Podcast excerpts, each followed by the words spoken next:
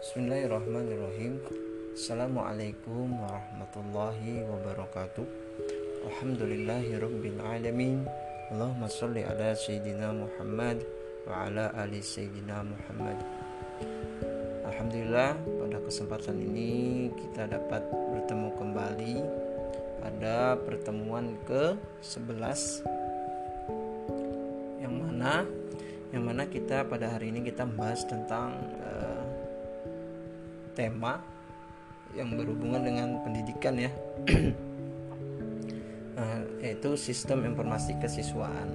Artinya baik itu di sekolah ataupun madrasah mengenai sistem informasi kesiswaan. Di mana uh, sistem informasi kesiswaan ini dibahas oleh kelompok materi oleh kelompok 9 ya beranggotakan yang pertama ada saudara Muhammad Nizar Zaid atau tangan kanan eh, bahasanya kan tangan tangan bapak dalam uh, mensukseskan perkuliahan sistem informasi manajemen ini. Ada juga yang kedua saudari Gina Saadah dan juga ada saudari Nanda Aulia. Dan terima kasih Bapak ucapkan kepada kawan-kawan uh, yang sudah sedikiranya bertanya dan juga menambahkan ya nah, sebagai absensi kita mengisi absensi di pertemuan ini walaupun ya sekali tanggap ya tetap ada nilainya artinya kalian hadir dan ikut berdiskusi di pertemuan ke 11 ini mengenai tema sistem informasi kesiswaan. Nah, adapun pertanyaan-pertanyaan yang sudah diajukan oleh ke, kepada kelompok 9 itu yang pertama itu ada saudari Masita. Nah, sini bertanya apakah sama terkait dengan manajemen kesiswaan dan manajemen informasi kesiswaan karena dilihat dari fungsi dan tujuannya memiliki kesamaan dalam hal membantu peserta didik untuk mengoptimalkan dan pengembangan kemampuannya di sekolah.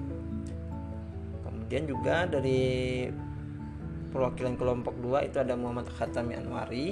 Di sini bertanya uh,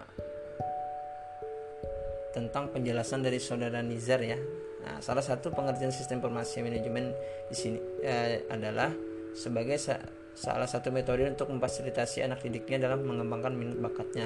Nah, jadi kita tahu seorang ini sekolah dilaksanakan secara daring dan segala kegiatan minat bakat yang mana dahulu mereka menyalurkan kegiatannya dalam satu wadah yang namanya kegiatan ekstra kurikuler setelah ada dampak pandemi Covid-19 ini kegiatan mereka terhenti. Nah, jadi pertanyaan saya, bagaimana peran sistem dalam mengupayakan agar kegiatan tersebut tetap berjalan semestinya agar minat bakat e, mereka tersebut terasah ya mungkin itu saja dari pertanyaan dari Muhammad Hatami Anwari ya.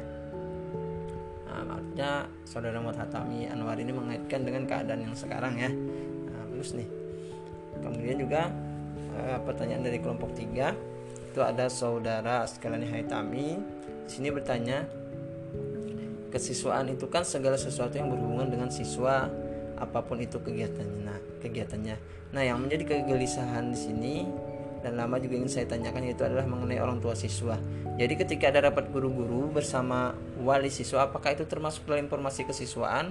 Lalu dengan hal apa untuk mengabari mengkabari masing-masing wali siswa tersebut agar bisa menghadiri acara tersebut. Nah, biasanya ini rapat komite sekolah biasanya ya kalau di sekolah ya sifatnya ada undangan dari yayasan kalau yang swasta biasanya seperti itu. Kemudian juga dari perwakilan kelompok 4 yaitu saudara Muhammad Fadilah bertanya Sistem informasi sangat penting terhadap persaingan dunia pendidikan pada saat ini. Apalagi kita hidup di era teknologi informasi yang punyai karakteristik yang begitu cepat dalam perkembangannya. Pada kali ini pemateri menyajikan eh, pembahasan mengenai sistem informasi siswa yang mana dengan adanya sistem ini maka akan sangat berguna terhadap siswa dan sekolah. Nah, yang ditanyakan di sini bagaimana cara kerja sistem informasi ini apakah terbilang mudah diterapkan pada semua sekolah. Oke. Kemudian perwakilan dari kelompok 5 itu ada saudari Nur Hidayah. Mengenai sistem informasi kesiswaan, tentunya sangat penting untuk sebuah sekolah, sehingga perlunya kelengkapan informasi yang diperlukan cukup untuk memenuhi siswa yang menggunakan sistem informasi yang bersangkutan. Kemudian bagaimana cara sekolah mengupayakan lenyap lengkapnya seluruh informasi yang diperlukan oleh siswa karena terkadang sebagian informasi bisa saja kurang lengkap. Eh, selanjutnya itu perwakilan dari kelompok 7 berarti kelompok 6 ya. Tidak ada bertanya nih. Kelompok 7 di sini ada saudara Ahmad Maulana Rasidi.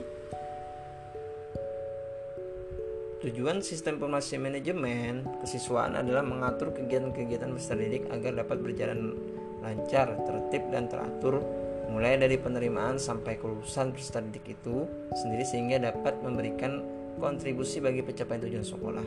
Dilihat dari pernyataan terkait tujuan kesiswaan tersebut sepertinya sudah mencakup hampir semua aspek yang berkenaan dengan peserta didik. Lalu apakah semua kegiatan tersebut dilimpahkan ke bagian kesiswaan saja atau ada keikutsertaan dari kepala sekolah serta dewan guru yang lain? Jelas ya. Tidak kalau dilimpahkan semua ke bagian kesiswaan sakit kepala bapaknya atau ibunya kesian. Artinya semuanya saling bekerja sama. Di situlah kita membahas materi sebelumnya itu ya tentang sumber daya manusia. Artinya saling ini saling mengontrol.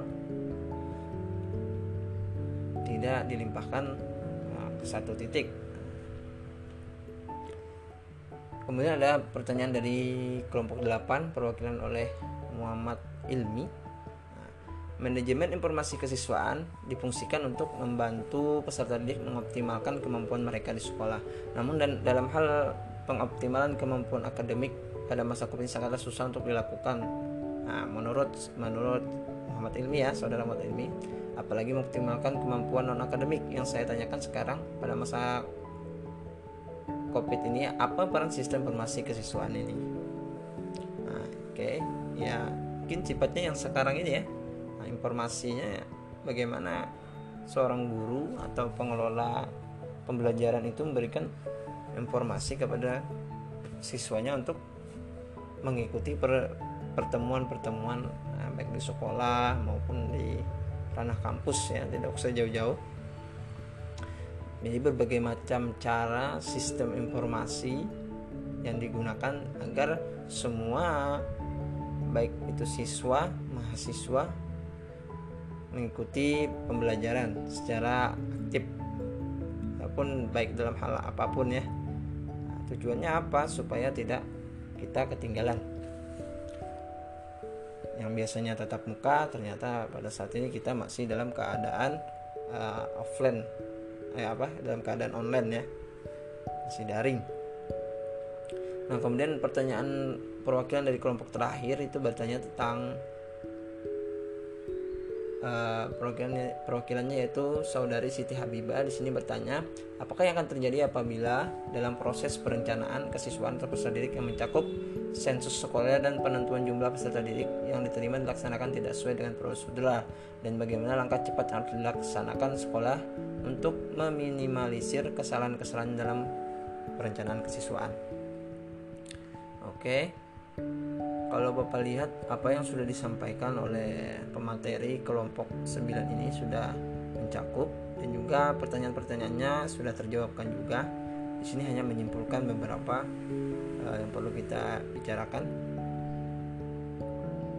Dan juga Bapak melihat kalau tidak salah uh, kelompok 9 ini itu ada di EDR Wen Antasari ya nah, mengenai sistem informasi kesiswaan. baik dari yang sudah dijelaskan di bagian akhir itu uh, sebenarnya tidak jauh juga dengan sistem manajemen kesiswaan ya.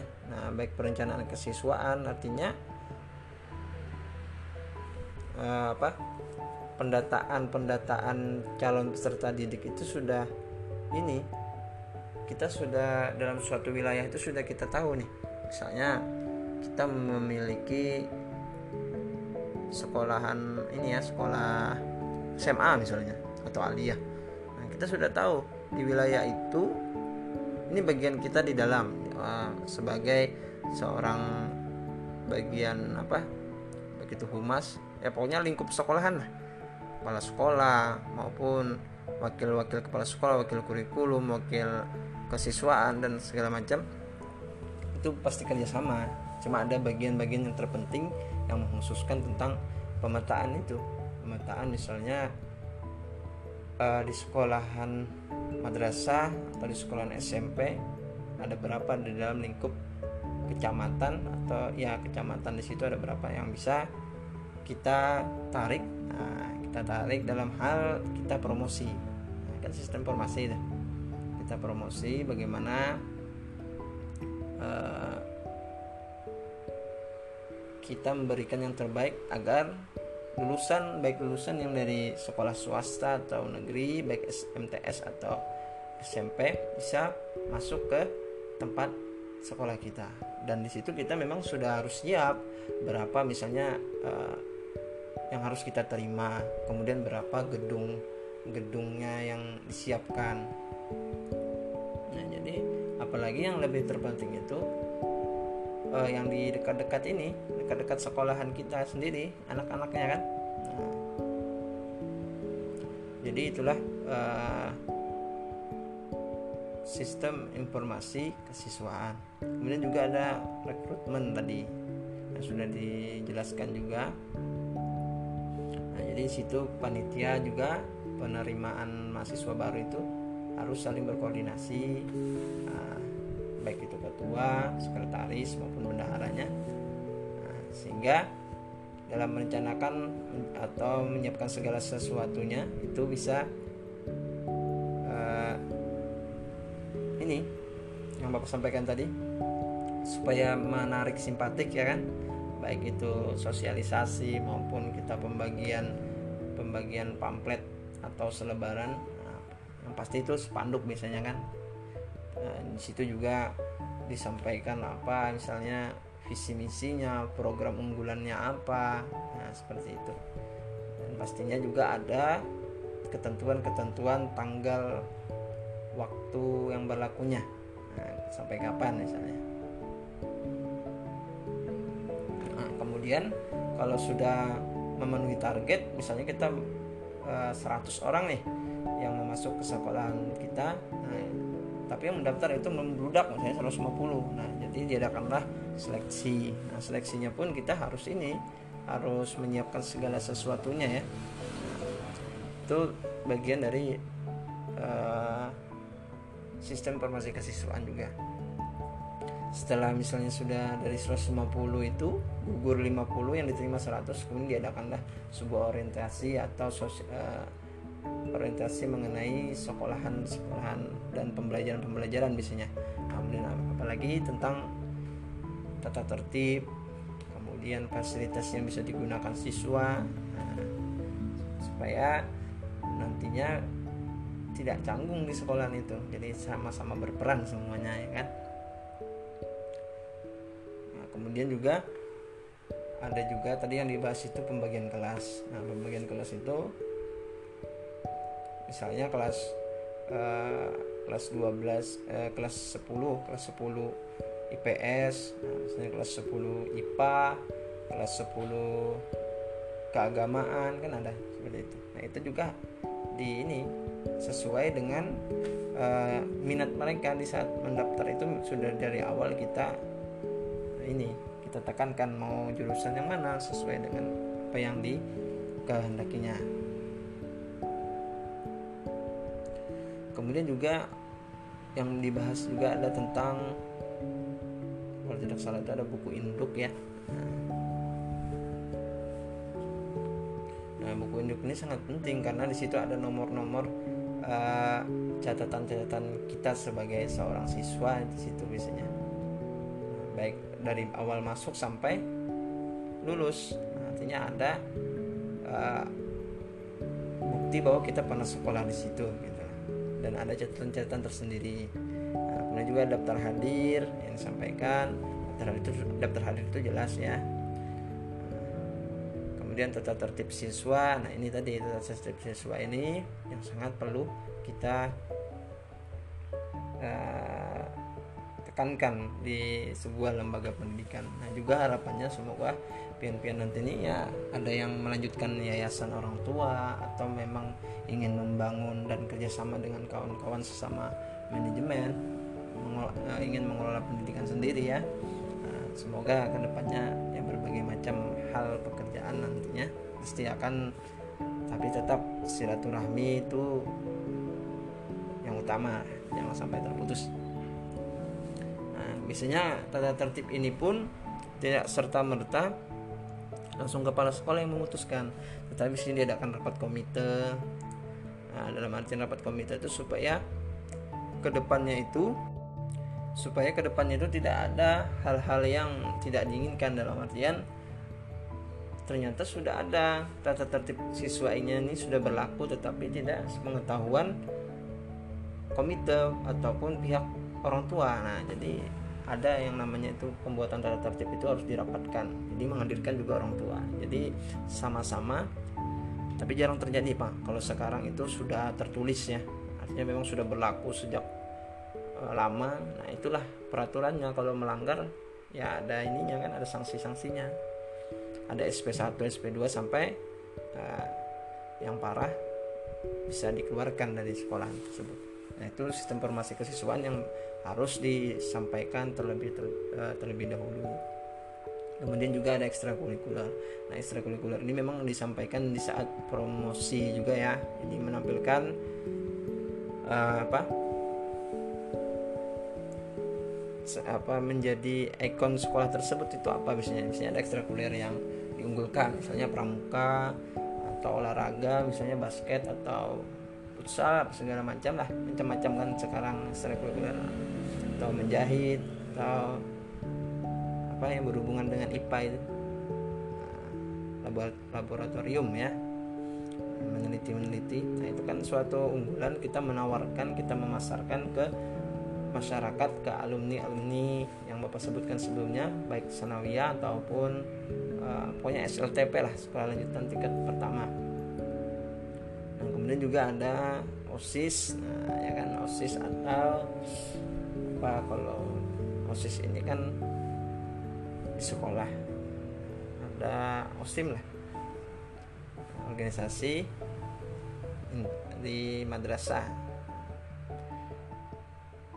Nah organisasi di madrasah maupun di sekolah ini pun itu yang mengontrol itu kesiswaan juga memang biasanya apa kegiatannya kemudian pelaporannya apa segala macam sebelum dilaporkan ke kepala sekolah biasanya kesiswaan dulu. Dan juga ya mungkin dari beberapa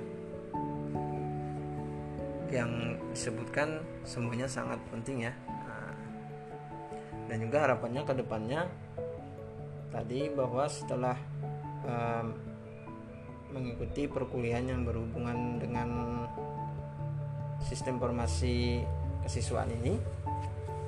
Tujuan sistemnya yaitu mengatur kegiatan segala kegiatan kegiatan peserta didik agar kegiatan tersebut menjunjung proses pembelajaran di lembaga suatu pendidikan ya. Berjalan lancar, tertib dan teratur sehingga dapat memberikan kontribusi nah, yang sudah disampaikan oleh pemateri tadi agar tujuan sekolah dan tujuan pendidikan secara keseluruhan serta mampu menata proses kesiswaan mulai dari perekrutan, pembelajaran sampai dengan uh, kelulusan sesuai dengan tujuan apa institusional agar dapat berlangsung secara efektif dan efisien.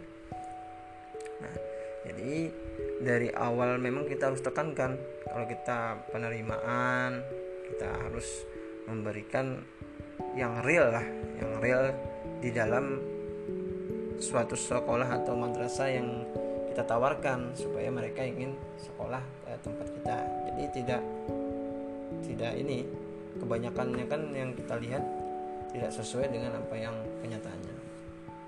Mem memasarkan atau apa mengiklankan sekolahan sekolahan supaya banyak yang masuk ke sekolah tersebut tetapi ternyata tidak sesuai kenyataannya.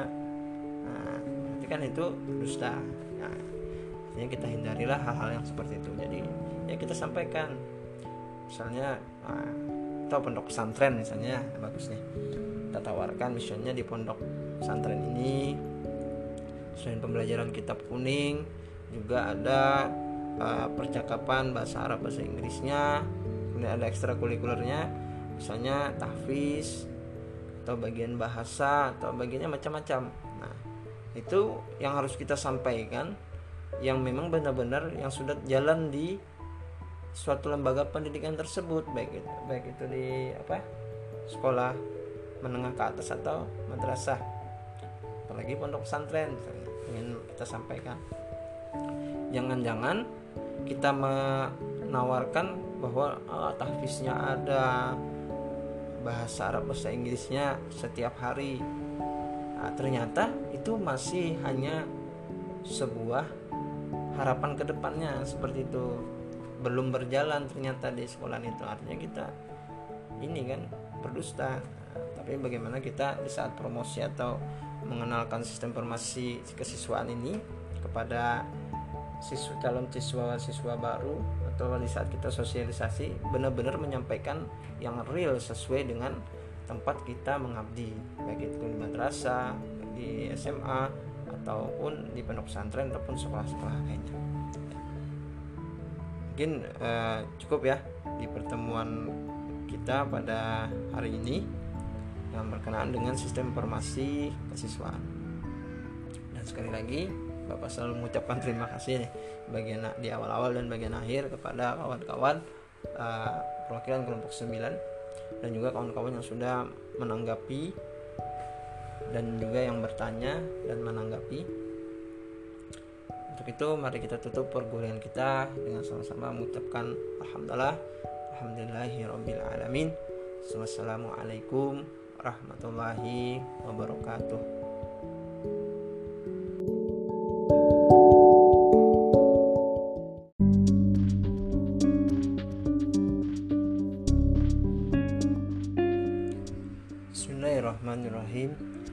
Assalamualaikum warahmatullahi wabarakatuh. Alhamdulillahi rabbil alamin. Allahumma salli ala Sayyidina Muhammad Wa ala ali Sayyidina Muhammad. Alhamdulillah pada kesempatan ini Kita kembali bertemu. Dan ini yang ditunggu-tunggu ya. Nah, Artinya pertemuan kelompok terakhir yaitu kelompok 10 itu pertemuan ke-12 berdasarkan silabus itu pertemuan ke-13 ya mengenai sistem informasi sarana prasarana yang diwakili oleh kelompok 10 atau kelompok terakhir yang beranggotakan. Yang pertama itu ada saudara Ahmad Helmi kemudian ada saudari Siti Habibah dan ada saudari Siti Hawa. Nah pada kesempatan ini juga di pertemuan terakhir kelompok 10 ini kita uh, membahas tentang sistem informasi sarana dan prasarana ya. Nah setelah ini nanti insya Allah kita uh, pertemuan selanjutnya itu nanti refleksi mengenai uh, evaluasi perkuliahan kita dalam satu semester dan juga insya Allah nantinya kita Bapak akan mengarahkan mengenai uh, baik itu absensi secara keseluruhan kemudian uh, mengenai apa? Final test.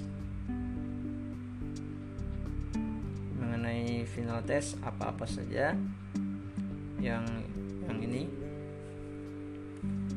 yang akan kita kerjakan. Dan juga beberapa masukan mengenai perjalanan perkuliahan kita. Apa kira-kira tindak lanjut yang harus kita kerjakan ke depannya? Nah, baik secara tetap langsung ataupun masih yang bersifat online. Oke langsung saja uh, dari pertemuan kelompok terakhir ini sudah ada beberapa penanya juga yang sudah masuk dalam rekaman bapak. Sudah bapak catat. Di sini ada pertama itu ada saudara Muhammad Suban Poji.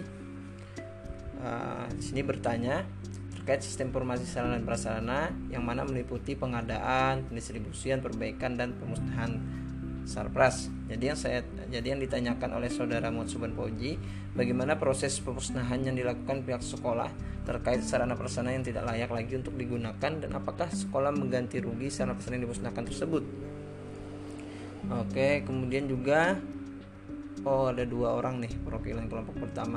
Ada saudari Rindi Auliana mengenai pengelolaan manajemen sarana prasarana apabila ada sekolah yang bersangkutan terdapat sarana prasarana tidak memenuhi standar kualitas bagaimana cara mengoptimalkan mengelola atau cara pakai serta perawatannya sehingga efektif dan efisien? Kemudian ada perwakilan kelompok 2 yaitu jelaskan bagaimana cara kerja sistem informasi manajemen sarana prasarana serta jelaskan jenis-jenis distribusi sarana dan prasarana di sekolah menurut nah, menurut pemateri ya dan juga perwakilan kelompok 3 yaitu ada saudari Rizkotun Hasanah. Sebelumnya tadi perwakilan kelompok 2 itu ada Haris Maningrum.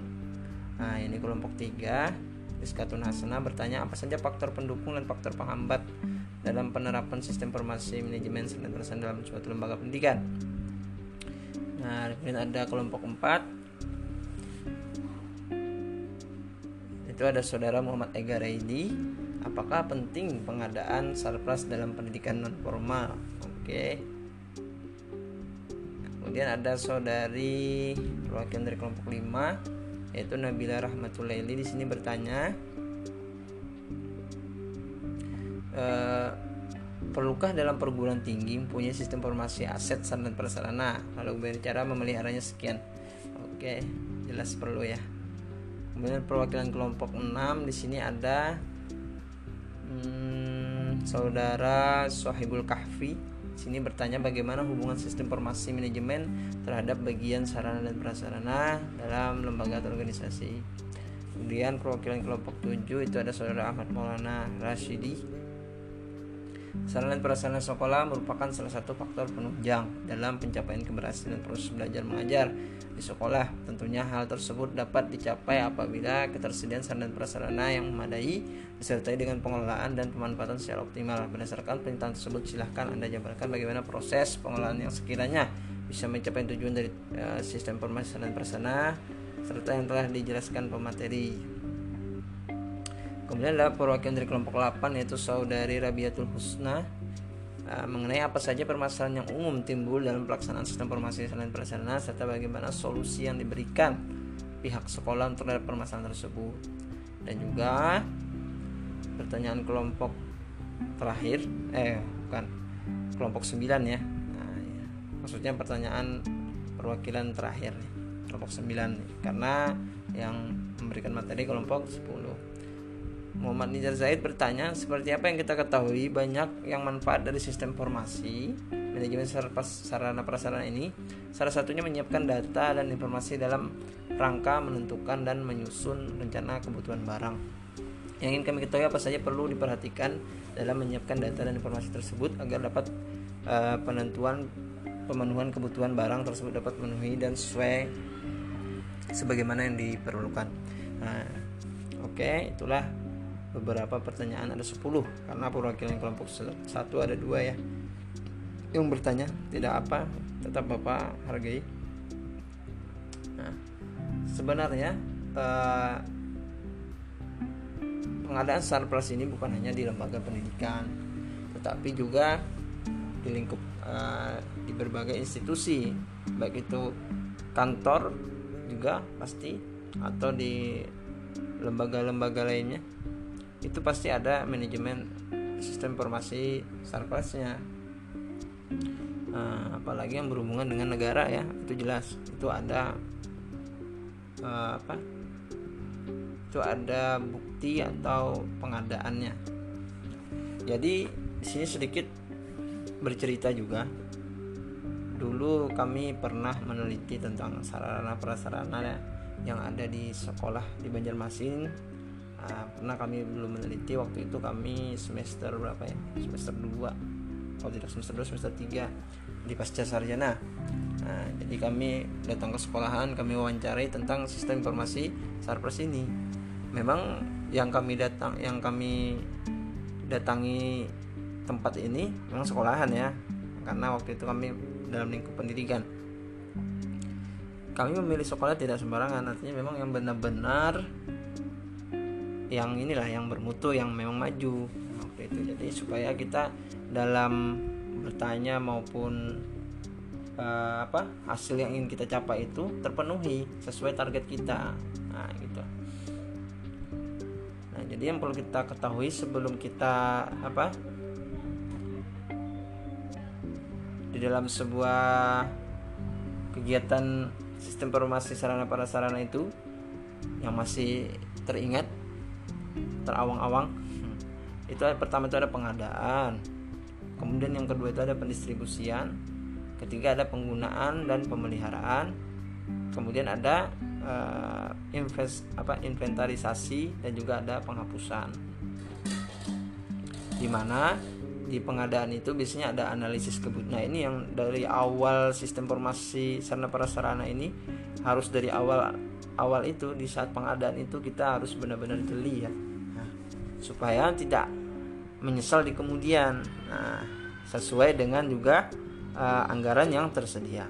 Yang, pernah, yang pertama itu adalah analisis kebutuhan.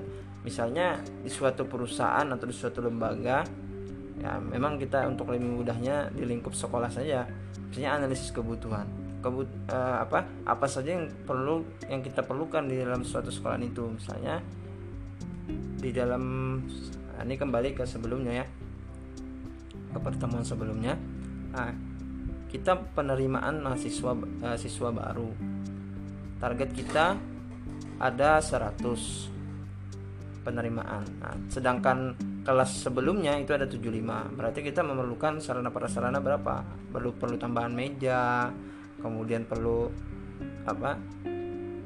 Kalau perlu ya tambahan kelas ya kan. Nah, itu, itu masuk. Nah, kemudian analisis anggarannya berapa yang kita ajukan untuk menerimakan itu.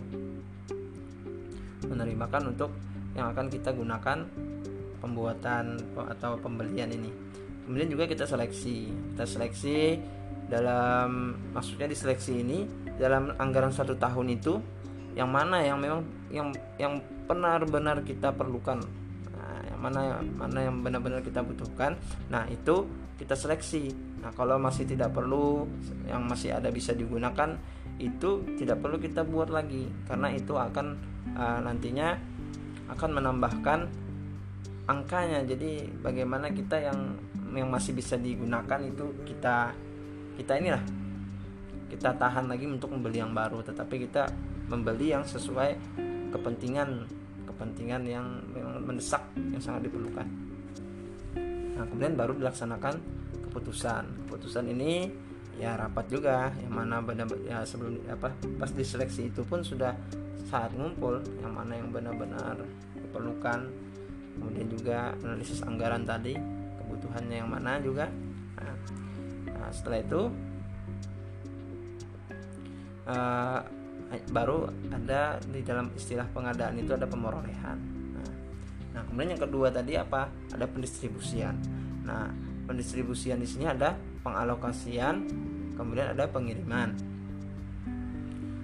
Nah kalau yang ini biasanya ada barang-barang perlengkapan sekolah misalnya kan nah, yang telah diadakan dapat didistribusikan. Nah pendistribusian atau penyaluran penyaluran perlengkapan merupakan uh, kegiatan pemindahan barang dan tanggung jawab dari seorang pe, tanggung jawab penyimpanan barang atau unit-unit biasanya. Nah, untuk atau orang-orang yang membutuhkan barang itu dalam prosesnya itu ada tiga ada tiga langkah sebaiknya biasanya ditempuh uh, oleh bagian penanggung jawab ya penyimpan atau penyaluran itu penyusun penyusun alokasi barang, pengiriman barang dan penyerahan barang. Nah, kemudian ada yang ketiga tadi ada apa? Penggunaan dan pemeliharaannya. Nah, memang ada pengun apa penggunaan dan pemeliharaan itu memang ada juga anggarannya biasanya. Seperti itu. Di, baik di lembaga ataupun uh, di suatu perusahaan ya.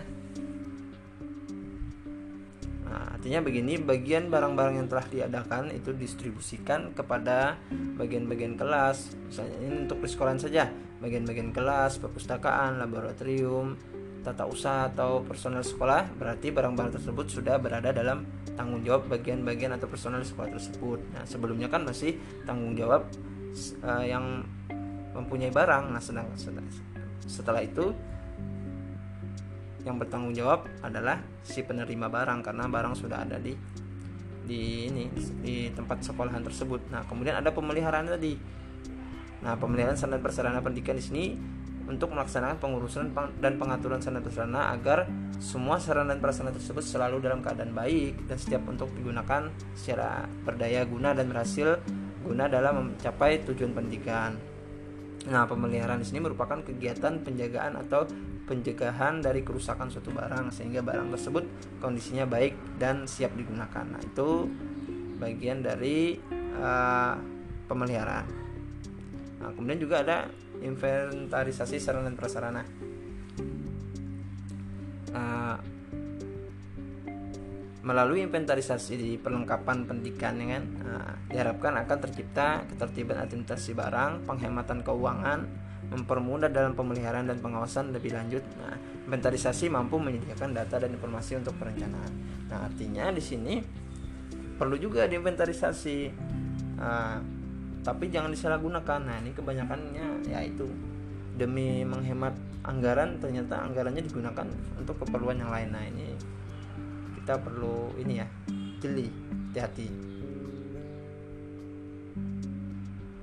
Nah, juga inventarisasi ini biasanya uh, meliputi dua uh, dua apa? kegiatan. Nah, yang perlu diperhatikan biasanya kegiatan yang berhubungan dengan pencatatan dan pembuatan kode kode barang perlengkapan. Nah, misalnya Bapak pernah di Kementerian Agama kan? Nah, di Kementerian Agama itu ada kode-kode barang-barangnya. Kodenya ini ini bahkan sampai ke di bawah dari Kementerian Agama itu ada kantor urusan agama KUA ya. Nah di KUA pun itu kan ada barang inventarisasi dari Kementerian Agama. Nah, jadi di situ ada juga datanya yang biasanya ditempel di dinding. Di sekolahan pun begitu, misalnya ada di dinding khusus biasanya supaya tidak lekang oleh waktu biasanya dikasih figura ya. Nah supaya nah, bahwa barang misalnya kursi ada berapa di situ ada datanya.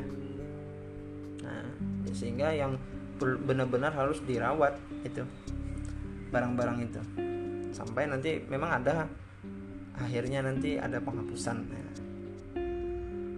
Nah kemudian juga uh, ada kegiatan yang berhubungan dengan pembuatan laporan nah di dalam inventarisasi di sini ada juga pembuatan laporannya misalnya berapa yang rusak berapa yang masih bisa ya ini tadi uh, bagaimana kita menjaga barang itu selalu utuh, selalu baik dan selalu siap untuk digunakan di dalam suatu lembaga pendidikan ataupun di kantor-kantor. Nah, misalnya kayak LCD itu kan juga salah satu inventarisasi untuk kantor kan. Nah, itu perlu dijaga itu. Nah, sebenarnya ya sedikit kecewa lah kalau kita di saat kita memerlukan ternyata sudah di luar dari jam ini katanya untuk di kampus kita nih. Nah, padahal itu kita sangat memerlukan sudah ada tetapi kurang maksimal digunakannya. Nah, kemudian ada penghapusan sarana dan prasarana. Nah, artinya penghapusan barang inventaris di sini adalah pelepasan atau suatu barang dari kepemilikan dan tanggung jawab pengurusnya oleh pemerintah ataupun swasta. Nah, penghapusan barang dapat dilakukan dengan lelang nah, atau pemusnahan. Nah, biasanya bisa juga dilelang nah, karena kan sudah lama dan juga sudah e, beberapa tahun biasanya itu ya baru diadakan pengelelangan pengelelangan pengelelangan itu dengan dari harga terendah sampai yang tertinggi dan yang tertinggi kalau deal itu yang akan menerima uh, pernah juga kita menemukan suatu hal yang lelang ini nah supaya dalam artian lelang ini ya dananya itu untuk ini juga diputar lah bahasanya untuk keperluan yang mana nanti yang diperlukan. Nah, kemudian juga salah satu uh, aktivitas dalam uh, tujuan pelaksana prasarana penghapusan tadi yang pertama mencegah dan membatasi kerugian yang lebih besar sebagai akibat pengeluaran dana untuk perbaikan perlengkapan yang rusak. Nah, kan jadi harus dihapus. Nah, kemudian juga mencegah terjadinya pemborosan biaya uh, pengamatan yang tidak berguna lagi. Kemudian membebaskan lembaga dari tanggung jawab pemeliharaan dan pengamanan nah kalau sudah dihapus tuh beban ya hilang apalagi kalau sudah sudah apa dilelang kemudian dihapus juga wah sudah selesai tanggung jawab kemudian nah, meringankan beban inventaris. Nah pasti itu ya. Dan juga yang terakhir itu adalah pertanggungjawaban. Nah penggunaan barang-barang sekolah atau di suatu lembaga harus dipertanggungjawabkan dengan cara membuat laporan penggunaan barang barang tersebut yang diajukan pada pimpinan. Nah, pasti jelas harus tahu pimpinan. Tidak tidak boleh uh, dari kita kan yang misalnya wakil kepala sekolah sarana prasarana misalnya yang harus ya memang di lapangan kita tapi kita harus juga lapor ke atasan kita. Nah artinya di dalam memperkuat jawab ini diperlukannya suatu pengawasan.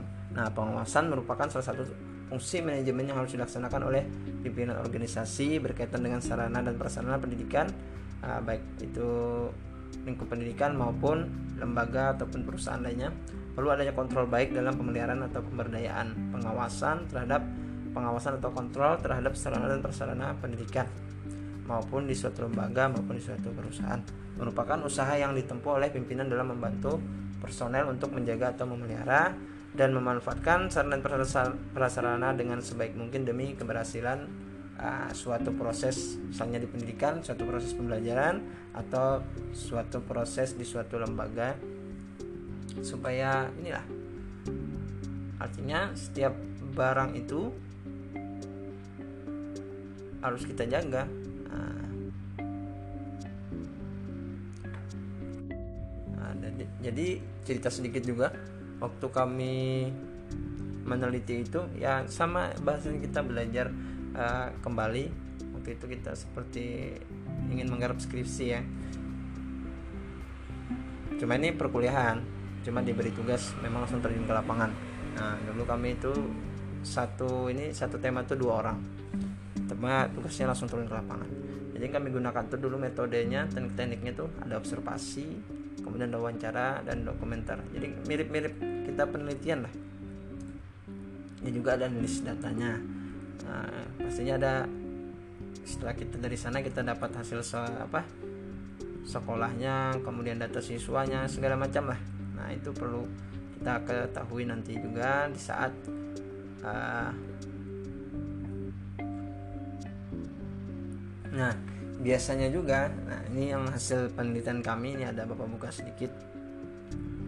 Di sarana dan prasarana informasi apa sistem informasi sarana prasarana ini nah kita bicara di pendidikan saja ya.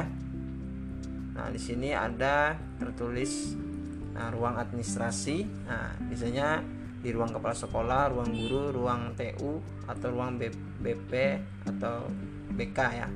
Kemudian ada ruang kelas ada ruang komputer ini yang berhubungan dengan uh, sistem informasi dan prasarana. Kemudian ada laboratorium, laboratorium eh, IPA maupun laboratorium bahasa. Ini hasil dari kami nih. Kemudian ada perpustakaan. Nah, dan juga ada ruang penunjang seperti ruang ibadah, masjid, nah, atau musola, ruang UKS atau PMR, kantin, kafetaria juga termasuk bagian dari sarana prasarana juga, ruang OSIS dan juga gudang. Nah, kemudian ada buku, nah, buku pun termasuk nih ini waktu itu kami wawancara dengan kepala perpus juga. Nah judul buku kemudian ada jumlah bukunya berapa. Nah seperti itu. Nah itu bagian dari uh, sistem informasi sarana prasarana. Ya alhamdulillah juga uh, sebelum bapak tutup terima kasih uh, pada kawan-kawan sudah kiranya kita di pertemuan uh, terakhir ini ya hitungannya terakhir maksudnya terakhir kelompok insya Allah nanti kita pertemuan terakhir di minggu minggu selanjutnya setelah ini insya Allah setelah hari raya kita bertemu kita mengevaluasi dan juga membahas tentang uh, perjalanan selama perkuliahan kita dan juga melihat absensi kita yang mana yang perlu yang kurang yang mana yang sudah cukup. Nah kalau yang kurang berarti setidaknya ada tugas tambahan nah tugas tambahannya nanti terserah lah.